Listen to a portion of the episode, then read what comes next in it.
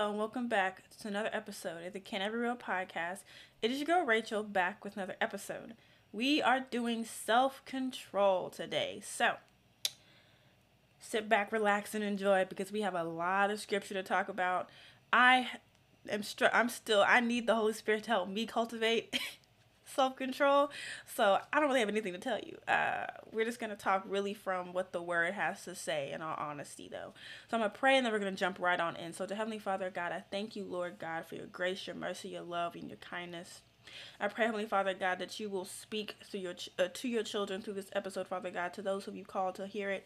I pray, Lord, that you will open their hearts and their minds to receive all that you have for them in this in this lesson, Lord, and this when it comes to um, the fruit of self control. I pray, Lord God, that you will help us to cultivate the fruit of self control and all the fruits of your Spirit, Lord God, in our lives and help us to walk them out and help us to bear much fruit in Jesus' name. I pray, Holy Spirit, that you will speak to your children, that you will speak to them, and that I will be purely a vessel, Lord, but that you will get the glory and honor out of this episode and out of everything that I do. I pray all these things and many, many more in your Son, Jesus Christ's name. Amen. So, before we get too too started, you know, I have to read our anchor verse for the series, which is Galatians 5, 22 through 23. So it says in Galatians 5, 22 23, it says, But the fruit of the Spirit is love, joy, peace, forbearance, kindness, goodness, faithfulness, gentleness, and self-control. Against such things there is no law. And so once again, all of the fruit of the Spirit they are the characteristics of God. Obviously, not all of the characteristics of God, but they are, uh, you know, many of the characteristics of God. And because they are the characteristics of characteristics of God, they are also um, personified in in uh, the life of Jesus. Which in pretty much all the episodes, we brought it back to Jesus. After we we talked about Jesus, and then we talked about how we can reflect, how we can demonstrate, how we can um, produce that fruit in our own lives. So we're going to start with the Old Testament, we're going to get to the New Testament, and then we're going to be done. But I have a lot, a lot, a lot of stuff to read to you guys because, like I said at the very beginning, I think I said it. Um, I I don't really have anything necessarily to tell you. This is all what the word says. This is all what the Bible says. This is straight from straight from God, right? So this is all we just reading scripture today. I don't really have much of my own two cents to add. Um, I have no personal stories to tell, no examples. This is all from the Bible. So it's gonna be it's gonna be really good. And i just hope and pray that you will open up your hearts and your minds to receive what god has for you from his word and that you will receive it. Um, as i was studying i was being inspired by it. And i pray that you will too you will also be inspired as we read through it. And like i said just really open up your heart and your mind and go back um, read read along with me go back and reread these passages and really let the Holy Spirit speak to you about self control and all the and anything else that He may be trying to get across to you from His Word. So I'm gonna start us off with the definition of self control. So self control is the ability to control oneself, in particular one's emotions and desires, or the expression of them in one's behavior, especially in difficult situations. Self control can be also be described as the war between impulsivity and doing what's right or beneficial. It's the ability to control emotions, impulses, and or, or behaviors to achieve a greater goal. Self-control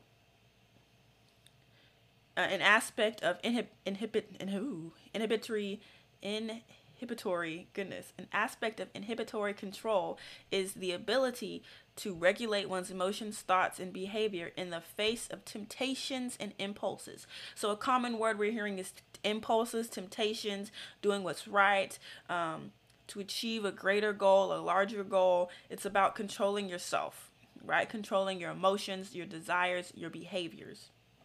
And so, and, and also your thoughts. It's also about controlling your thoughts. So, self control is not only not doing what you're not supposed to do, it's also doing, self control can also be kind of, you know, described as doing what you doing what you need to do even though you don't want to do it you know like exercising. You don't always want to exercise but you know you need to do it because it's beneficial right? There's a greater goal at place. Or you know not doing what you shouldn't do you know you shouldn't lie or steal so restraining from doing those things is self-control as well so like I said, have kind of have those de- that definition in the back of your head of controlling your emotions, desires, and behaviors, especially in dif- difficult situations, especially when faced with temptation and impulses. Have those that that idea in the back of your head as we go through these several different passages. So I want to start us off in the Old Testament. So I'm gonna read something real quick from my notes because I just typed it out and I wanted to I wanted to read it pretty much verbatim, uh, verbatim. So when it comes to self control in the Old Testament, we have two examples. The first being David and Saul. So in 1 Samuel chapter 15, God rejects Saul as king over Israel. And in 1 Samuel 16, God has Saul anoint David to be the next king over Israel. I'm just giving you a brief summary so that we can get to where I want to be. Because I want you to kind of understand, if you don't already understand, I want you to understand some of the context behind where we're going to start off at, which is in 1 Samuel chapter 24, if you'd like to go ahead and jump there. Um, so it says in Samuel, 1 Samuel 17, David defeats Goliath, and by 1 Samuel 18, Saul is afraid and jealous of David and begins his attempts to kill him. In 1 Samuel 19, Saul is no longer discreet about his desires to kill David, and he told Jonathan and his attendants to kill David, forcing David to flee Saul and leave Israel. David and his men go to several different places seeking refuge from Saul. One of those places was a place called Nob, where the priests of Israel lived and where and when they were when David and his men were there, um, they stopped there to get food. While they were there, they ended up eating food that was consecrated uh, food, consecrated bread, and Ahimelech, the priest, gave David the sword of Goliath. Because at this point, David had fled. Him and his men had left Israel. They had like nothing to their name. Well, they had some stuff, but he didn't even get a chance to grab his weapons. So David gets the sword of Goliath, and that's the weapon that he uses. It says, when Saul found out that the priest had aided David and his men, Saul had the priest at Nob killed. So just think of, and that's going to come back to bite Saul in the you know in the end but that's that's a story for another day. But just think about the the lengths that saul was going to to track david down. He was willing to kill priests right? The servants of the we're all servants of the lord but back in the old testament the priests were especially servants of God, and he killed the priest because he felt that they were aiding and abetting David. And so all this stuff happens between between David and Saul. And so here we are in Saul um, in First Samuel chapter 24. We are introduced to the one of the one of the two times we're going to read about where David spares Saul's life and he demonstrates exceptional self-control. So, I'm going to read um, 1 Samuel chapter 24 verses 1 through 10. It says, After Saul returned from pursuing the Philistines, he was told, David is in the de- desert of En Gedi. So Saul took 3,000, 3,000, real quick, 3,000 able young men from all Israel and set out to look for David and his men near the crags of the wild goats. He came to the sheep's pen along the way. A cave was there, and Saul went in to relieve himself. So Saul had to go to the bathroom. You know, he had to handle some his business. He needed to meditate for a second. So wow, so so it says David and his men were far were far went yeah, but David and his men were far back in the cave the very cave that Saul was in to relieve himself. In verse 4, it says, The men said, This is the day the Lord spoke of when he said to you, I will give your enemy into your hands for you to deal with as you wish. Then David crept up unnoticed and cut off a corner of Saul's robe. After Afterward, David was conscience stricken for having cut off the corner of his robe. He said to his men, The Lord forbid that I should do such a thing to my master, the Lord's anointed, or lay my hand on him, for he is the anointed one of, God, of the Lord. With these words, David sharply rebuked his men and did not allow them to attack Saul. And Saul left the cave and went his way. Verse 8 Then David went out of the cave and called out to Saul, My lord the king. When Saul looked behind him, David bowed down and prostrated himself with his face to the ground. He said to Saul, Why do you listen when men say David is bent on harming you? This day you have been you have seen with your own eyes how the Lord delivered you into my hands in the cave. Some urged me to kill you, but I spared you. I said I will not lay a hand on my Lord because he is the Lord's anointed. So, like I said, I'm not I don't really have my own thoughts, but just to kind of sum up, we see David exhibiting extreme self-control when faced with temptations and a difficult situation and, and impu- impulses. His own men were like, bruh, this is the opportunity you've been waiting for. This is the opportunity to, to for the, the Lord, the Lord is like delivered your enemy into your hands. Because at this time, Saul was an enemy of David. Saul was hell bent on killing David. Literally, you know, and so David had every David had the opportunity to end this in the in the chase real quick. He was already at this point. Remember I said in 1 Samuel 16 is when Samuel anointed David as the new king over Israel. And in 15, uh, 1 Samuel 15, uh, Saul was officially rejected as king. So 16, David is anointed the new king of Israel. So David knew that he was already anointed to be the king of Israel, but he exhibited patience and self control because he could have killed Saul in this cave right here, right now in chapter 24, but he did not. Against the, the wishes of his men, against his own urge, right? He was fighting back himself because after he cut off the corner of Saul's robe, he was conscience stricken for what he had done because he was like, I shouldn't have even touched him. So the fact that David spared this man's life, self control. So just let that play in your mind, let that marinate in your spirit. While we read another example of how Saul spares uh, how David spares Saul's life. So in uh, 1 Samuel chapter 26, just two chapters later, obviously more than two chapters worth of time has passed, but in 1 Samuel chapter 6, I'm going to read verses 1 through 11 and then verses 23 through 24. So it says, The Ziphites went to Saul at Gibeah and said, Is not David hiding on the hill of Hakaliah where which faces Jeshimon? Forgive my, you know, butchering these names, these words.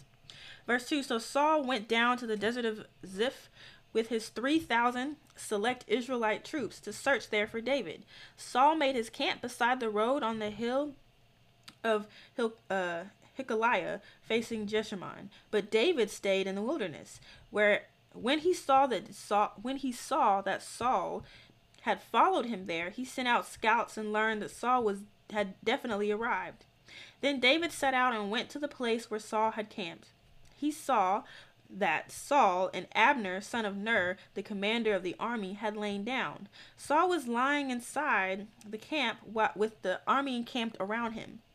David said, David then asked Ahimelech the Hittite and Abishai, son of Zeruiah, Joab's brother, Who will go down into the camp with me to Saul?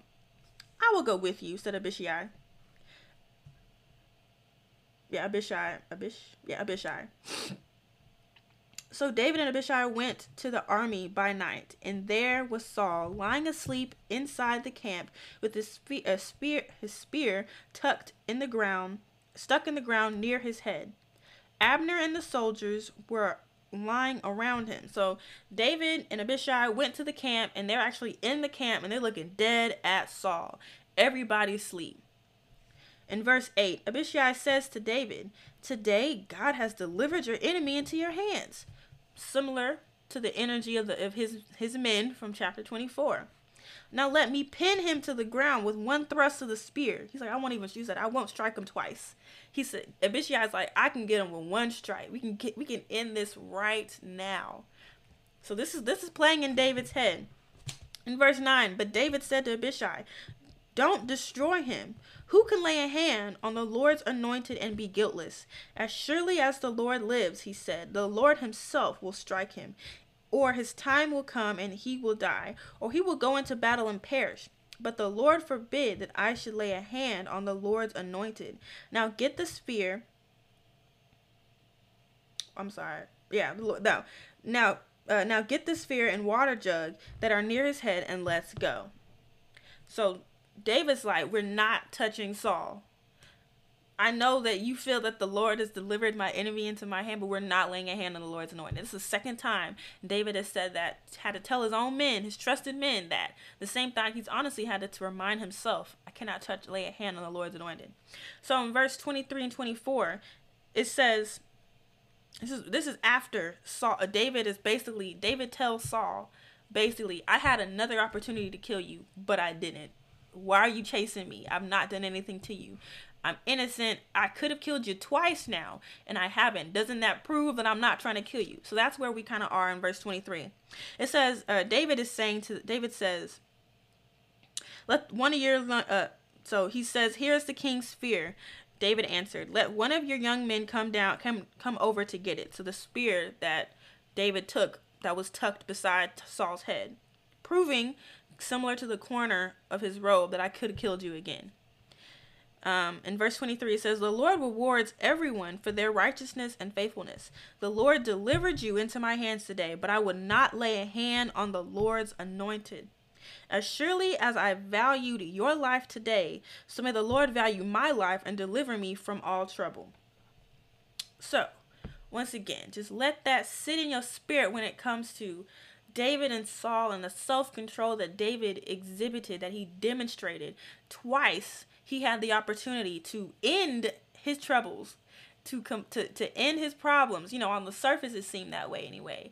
Um, it seemed that if he killed saul then he he wouldn't be chased anymore. But we know that there was probably been other things that would have came up out of it because it would have been against god's will for david to have killed saul um, so, but once again, he exhibited extreme self control because he had people, his closest, his close friends, whispering in his ear, "You can end it right quick. God has delivered him into your hands." Right? But he exhibited self control because he knew what the right thing was, and he did not sway from it. So, that's all I got when it comes to Saul and David. Um, like I said, it's it's less. It's not me. It's more so we're just reading what the Bible says. So we're gonna read another little story and it's going to be in Nehemiah. So, real quick, briefly, Nehemiah, read the story of Nehemiah. It's only like 13, 14 chapters long. quick read. Um, probably take you about an hour.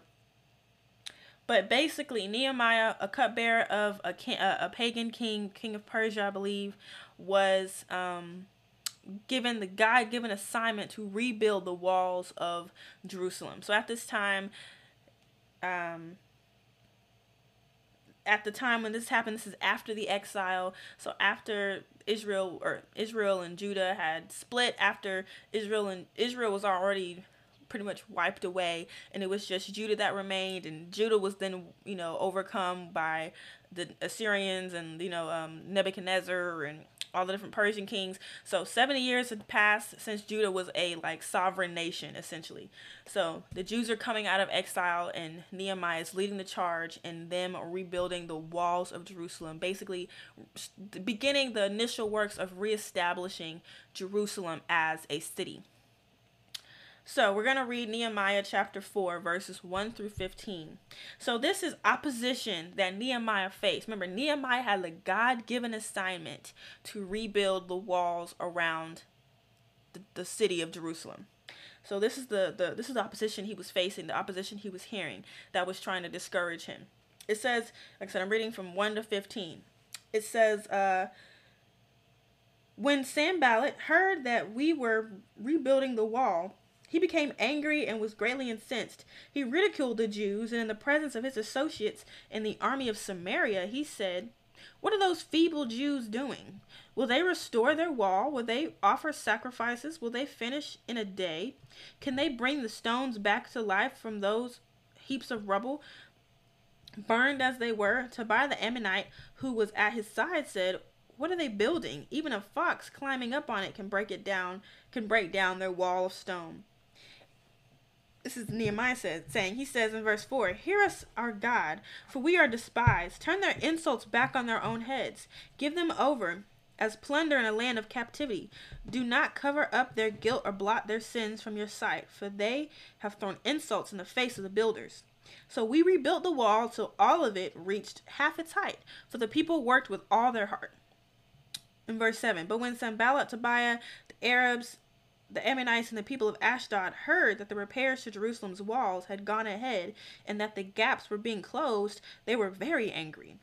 They all plotted together to come and fight against Jerusalem and to stir up trouble against it. But we prayed to our God and posted a guard day and night to meet this threat. So pause real quick. You got some people who are upset that Jeremiah or Nehemiah and the people rebuilding the wall are doing a good work, right? Opposition just doing good. And what do they do? They they pray. They say they pray in verse four. Says, "Hear us, O God, that for we are despised." Turn their insults back on their own heads. And then he says again in verse nine, "But we prayed to our God and posted a guard day and night to meet this threat." So not anywhere does it said so far, and we're going to continue reading. Does it say that Nehemiah stopped his work on the wall? Right? So in verse 10, it says, Meanwhile, the people in Ju- Judah said, The strength of the laborers is giving out, and there is so much rubble that we cannot rebuild the wall. Also, our enemies said, Before they know it or see us, we will be right there among them, and we will kill them and put an end to the work. Then the Jews who lived near them came and told us ten times over, Wherever you turn, they will attack us. So Nehemiah is hearing the, the builders talk in a discouraging tone. They're basically like, We're gonna die. We're not gonna be able to complete the wall. The the builders were discouraged at this point. But Nehemiah says this, or he does this rather, in in in um to answer back their discouragement, to answer back their their fear. Nehemiah does this in verse 13. He says, Therefore I stationed some of the people behind the lowest points of the wall at the exposed places, posting them by families with their swords, spears, and bows. After I looked things over, I stood up and said to the nobles, the officials, and the rest of the people, Do not be afraid of them.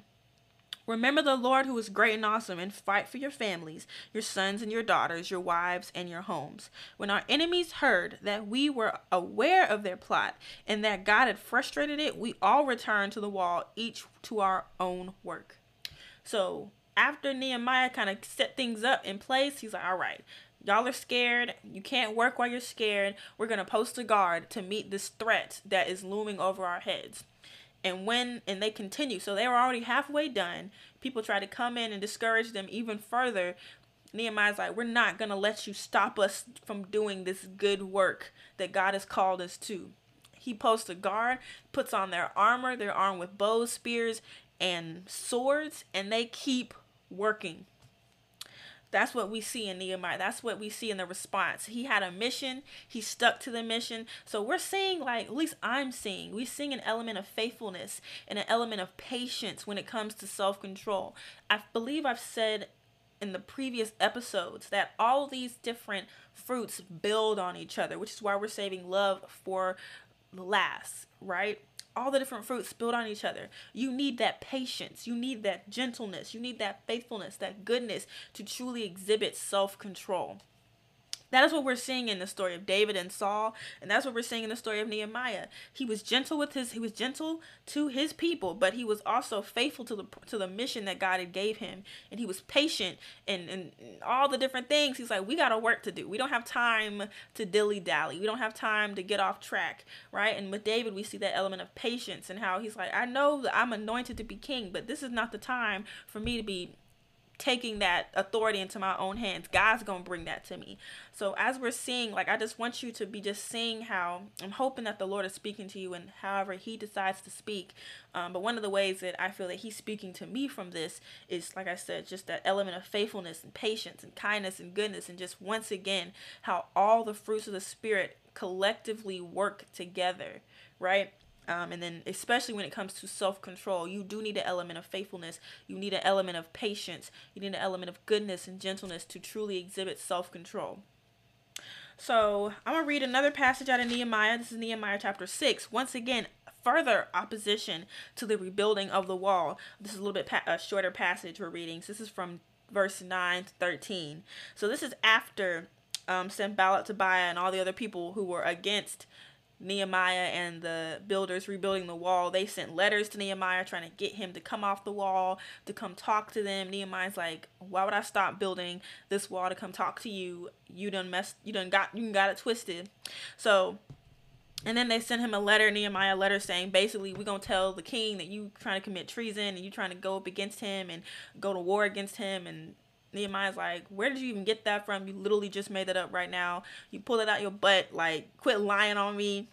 And so it says in verse 9, they were all trying to frighten us, thinking their hands will get too weak for the work and it will not be completed. So Nehemiah was he was he was hip to their schemes. He's like they just trying to say that to keep us from building to keep us from building on this wall excuse me, it says in verse 9, but I prayed, now strengthen my hands. One day I went to the house of uh, Shemaiah, son of Delaiah, the son of somebody else, who was shut up who was shut in at his house. He said, Let us meet in the house of God inside the temple, and let us close the temple doors, because men are coming to kill you. By night they are coming to kill you. But I said, Should a man like me run away? Or should someone like me go into the temple to save his life? I will not go. Uh, he says in verse 12, I realized that God had not sent him, but that he had prophesied against me because Tobiah and Sanballat had hired him. He had been hired to intimidate me so that I would I would commit a sin by doing this, and they would give me a bad name to discredit me. So this is the second time that we see Nehemiah in the story facing up against opposition. And this time they were trying to make it personal. The first time they were just trying to discourage everybody the rebuilding of the wall all the builders the jews everybody was going to be discouraged. This time they came after this man's name. And they and then in the they had a they had a they had this man prophesy against him and you talking about we should go go in the house of God and we'll hide from them there. And Nehemiah's like once again understanding a level of faithfulness, right? To understanding what it is that God has called me to do. God has called me to build rebuild the walls of Judah. I cannot rebuild the walls of Judah if I'm hiding inside the temple because I'm scared and I'm afraid. So Nehemiah recognized that it was a plot. He recognized that it was a scheme to keep him from the good work that God had called him to do, and he exhibited self control. He exhibited patience, or not patience, but he exhibited faithfulness and self control because he was like, uh, I'm not going to let I'm not going to allow myself to be intimidated. I'm not going to fall into uh, into temptation. I'm not going to fall into um uh out of like I'm not going to fall into faithlessness into sin because I'm scared. He exhibited self-control in the face of adversity. So, that was Old Testament. That was just two, that's four. That was just two examples of Old Testament, like self control from the Old Testament, David and Saul and Nehemiah. The whole Old Testament is filled with several examples. Those are just the two that I picked today, and I hope that it will bless you. And real quick, we're going to talk about self control when it comes to Jesus. And as we know, there are so many examples to choose from. So trying to narrow it down was really was not hard but i was i struggled a little bit to try to pick which was the right one but i felt like the lord led me in this direction. But i want to say real quick if you haven't read um, go read luke chapter 4 for yourselves. That is when um, Jesus is tempted in the wilderness for 40 days by the devil. Go read that for yourselves. I don't have the time to read it today because we're almost at 30 minutes and I still have several more passages to read. But go read that for yourselves, meditate on it, and ask the Lord to speak to you. But that's another beautiful example of Jesus um, demonstrating self control in the face of temptation, right? So just go read Luke chapter 4, reread it more, most likely. Um, but Jesus demonstrates self control time after time. He was constantly accused of doing some kind of wrongdoing, despite the fact that all he literally did was pre- uh, was do good to people, healing people, and preach the truth from the Word of God. But we're going to read Luke chapter 22, verse 47 through 53. This is around the time when Jesus is arrested.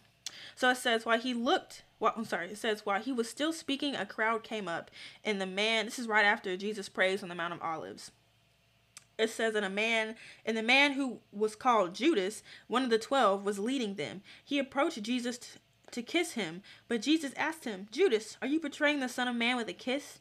When Jesus' followers saw what was going on, what was going to happen, they said, Lord, should we strike with our weapons? And one of them struck the servant of the high priest, cutting off his right ear. But Jesus answered, No more of this. And he touched the man's ear and healed him. Then Jesus said to the chief priests, the, the officers, and the temple of the temple guard, and the elders who had come for him, Am I leading a rebellion that you have come with swords and clubs? Every day I was with you in the temple courts, and you did not lay a hand on me. But this is your hour when darkness reigns. So, in this example, in this, well, not example, but in this passage, we see Jesus allows himself to be arrested that exhibits immense self-control considering that Jesus was the son of God. And he literally did a miracle before he he was led away. He healed this man's ear. So some of his somebody, you know, we know it was Peter, but Luke doesn't specify, but Peter over here cutting this cutting the servant's ear off. And Jesus like, we ain't doing this. We're not fighting. This is not the time, nor the place. He heals the man's ear and he allows himself to be led away. So remember when I said self control is not only not doing what you don't need to do, it's also doing what you should do when you don't want to do it.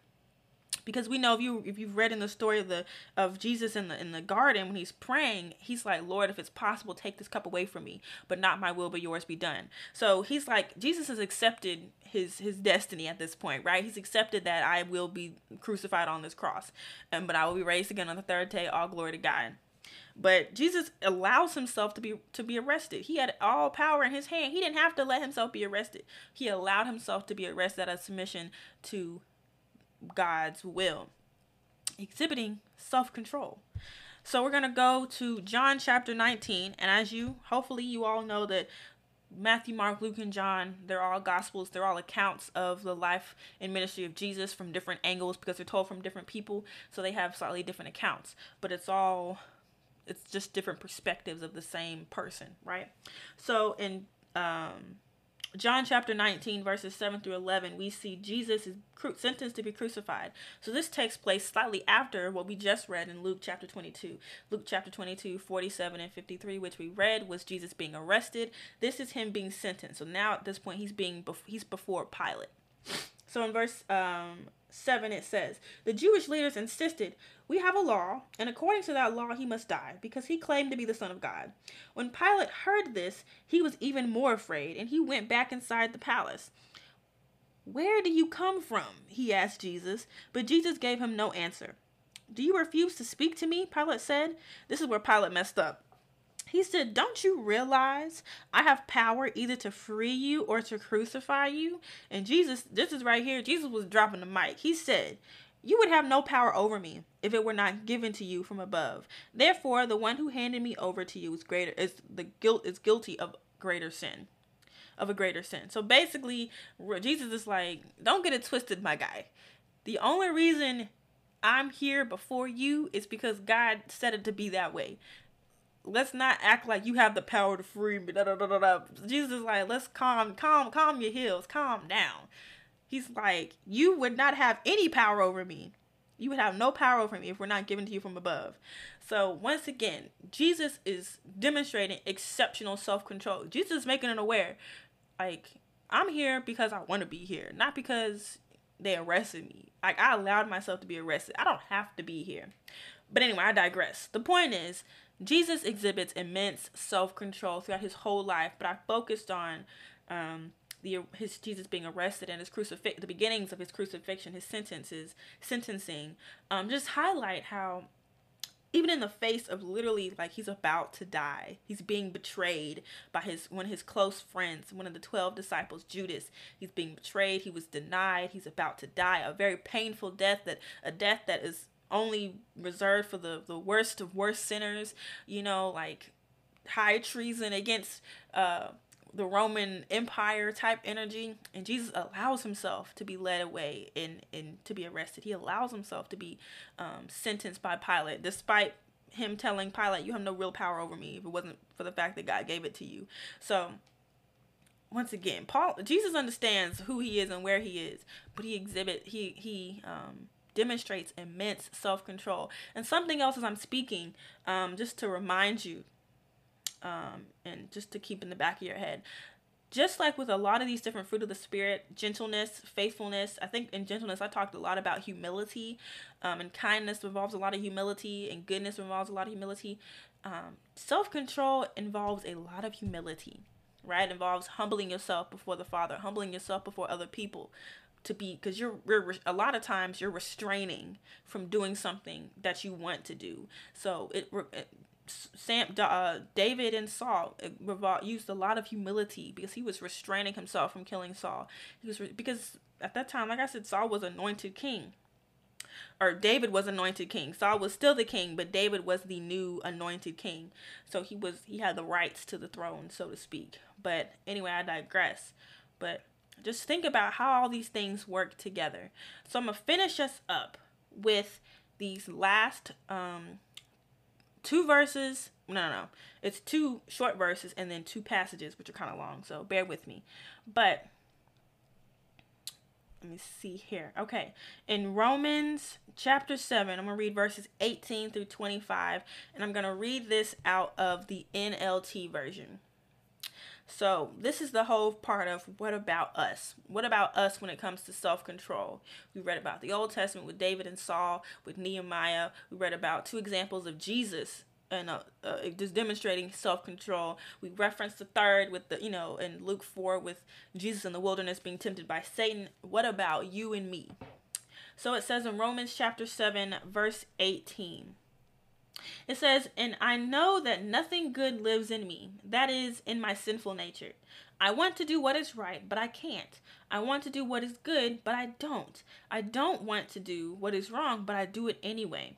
But if I do what I don't want to do, I'm not really the one doing wrong. It is sin living in me that does it. Tongue twister, right? Go back and read it so you can meditate on it. But in verse 21, it says, I have discovered this principle of life that when I want to do what is right, I inevitably do what is wrong. I love God's law with all my heart, but there is another power within me that is at war with my mind. This power makes me a slave to the sin that is still within me. So remember, at the beginning, I said that self control is the war between impulsivity and doing what's right or beneficial. So, in verse 24, it says, Oh, what a miserable person I am. Who will free me from this life that is dominated by sin and death? Thank God. The answer is in Jesus Christ our Lord. So you see how it is. In my mind, I really want to obey God's law, but because of my sinful nature, I'm a slave to sin. And then Romans, read Romans 8, that basically pops out with you are saved by grace, you know, through faith type energy. That's Ephesians, but Paul wrote both of them. So we begin with I want to do what is right, but I can't do it, and I want to, and I don't want to do what's wrong, but I do that anyway. Paul's like, I have a level of uh, a lack of self control when it comes to not sinning, and so I want to go to Second Peter, verse chapter, Second Peter chapter one, verses five through eleven. Second Peter chapter 1 verse 5 says, "And through your faith, is that right? Verse 5, Second Peter. Oh, that's First Peter. Okay, I was finna say. Second Peter chapter 1 verse 5 says, "In view of all this, make every effort to respond to God's promises. Supplement your faith with a generous provision of moral excellence, and moral excellence with knowledge, and knowledge with self control, and self control with patient endurance, and patient endurance with godliness, and godliness with brotherly affection, and brotherly affection with love for everyone. The more you grow like this, the more productive and useful you will be in your knowledge of our Lord Jesus Christ. But those who fail to develop in this way are short sighted and or blind, forgetting that they have been cleansed from their old sins. Remember, they have been you've been cleansed from not doing what you need to do and doing what you don't need to do. So in verse 10 it says, So brothers, so dear brothers and sisters, work hard to prove that you are really among those God has called and chosen. Do these things and you will never fall away. Then God will give you a grand entrance into the eternal kingdom of our Lord and Savior Jesus Christ. So I don't want to do I do what I don't want to do and I don't do what I need to do. Paul's like, there's a conflict within me because of the sin that's in me in, in like I said, Romans 8, that was Romans 7, Romans 8, Paul clears it up and he's like, Praise God, we have Jesus Christ who died as you know, who died in our place. In Second Peter, he's kind of following the same thread of because of what Jesus has done, because of God's great promises, in view of all these things, make every effort to respond.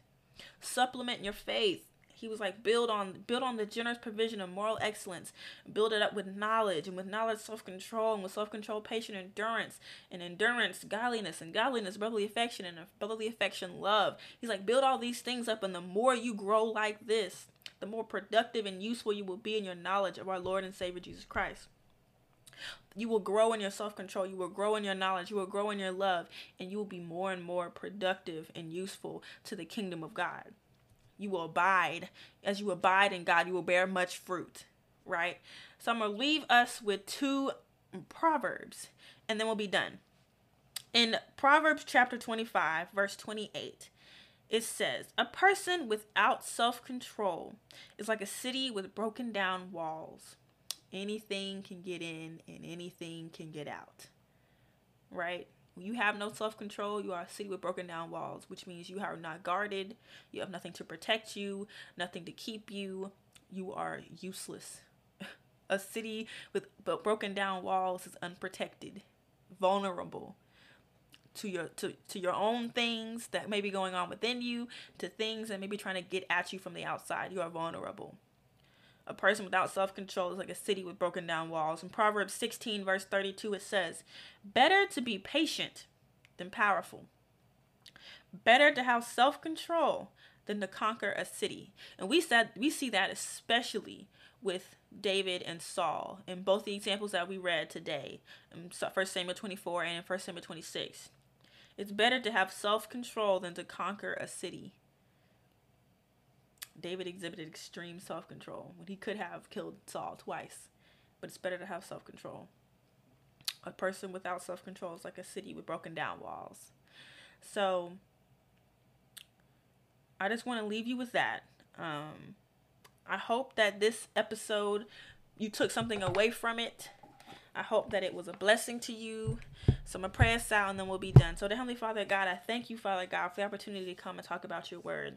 I pray, Lord God, that you will cultivate the, all the different fruit of your spirit, Lord God, in our lives, but especially self control, Father God. Help us to grow in this area of our lives, Lord God. I pray, Lord, that we will bear much fruit and that we will continue to abide in you, Father God. I thank you, Lord God, for all that you've given and all that you've done. Pray that this message reaches everybody whom you called for it to reach, Lord God, and it will be a blessing to each of them.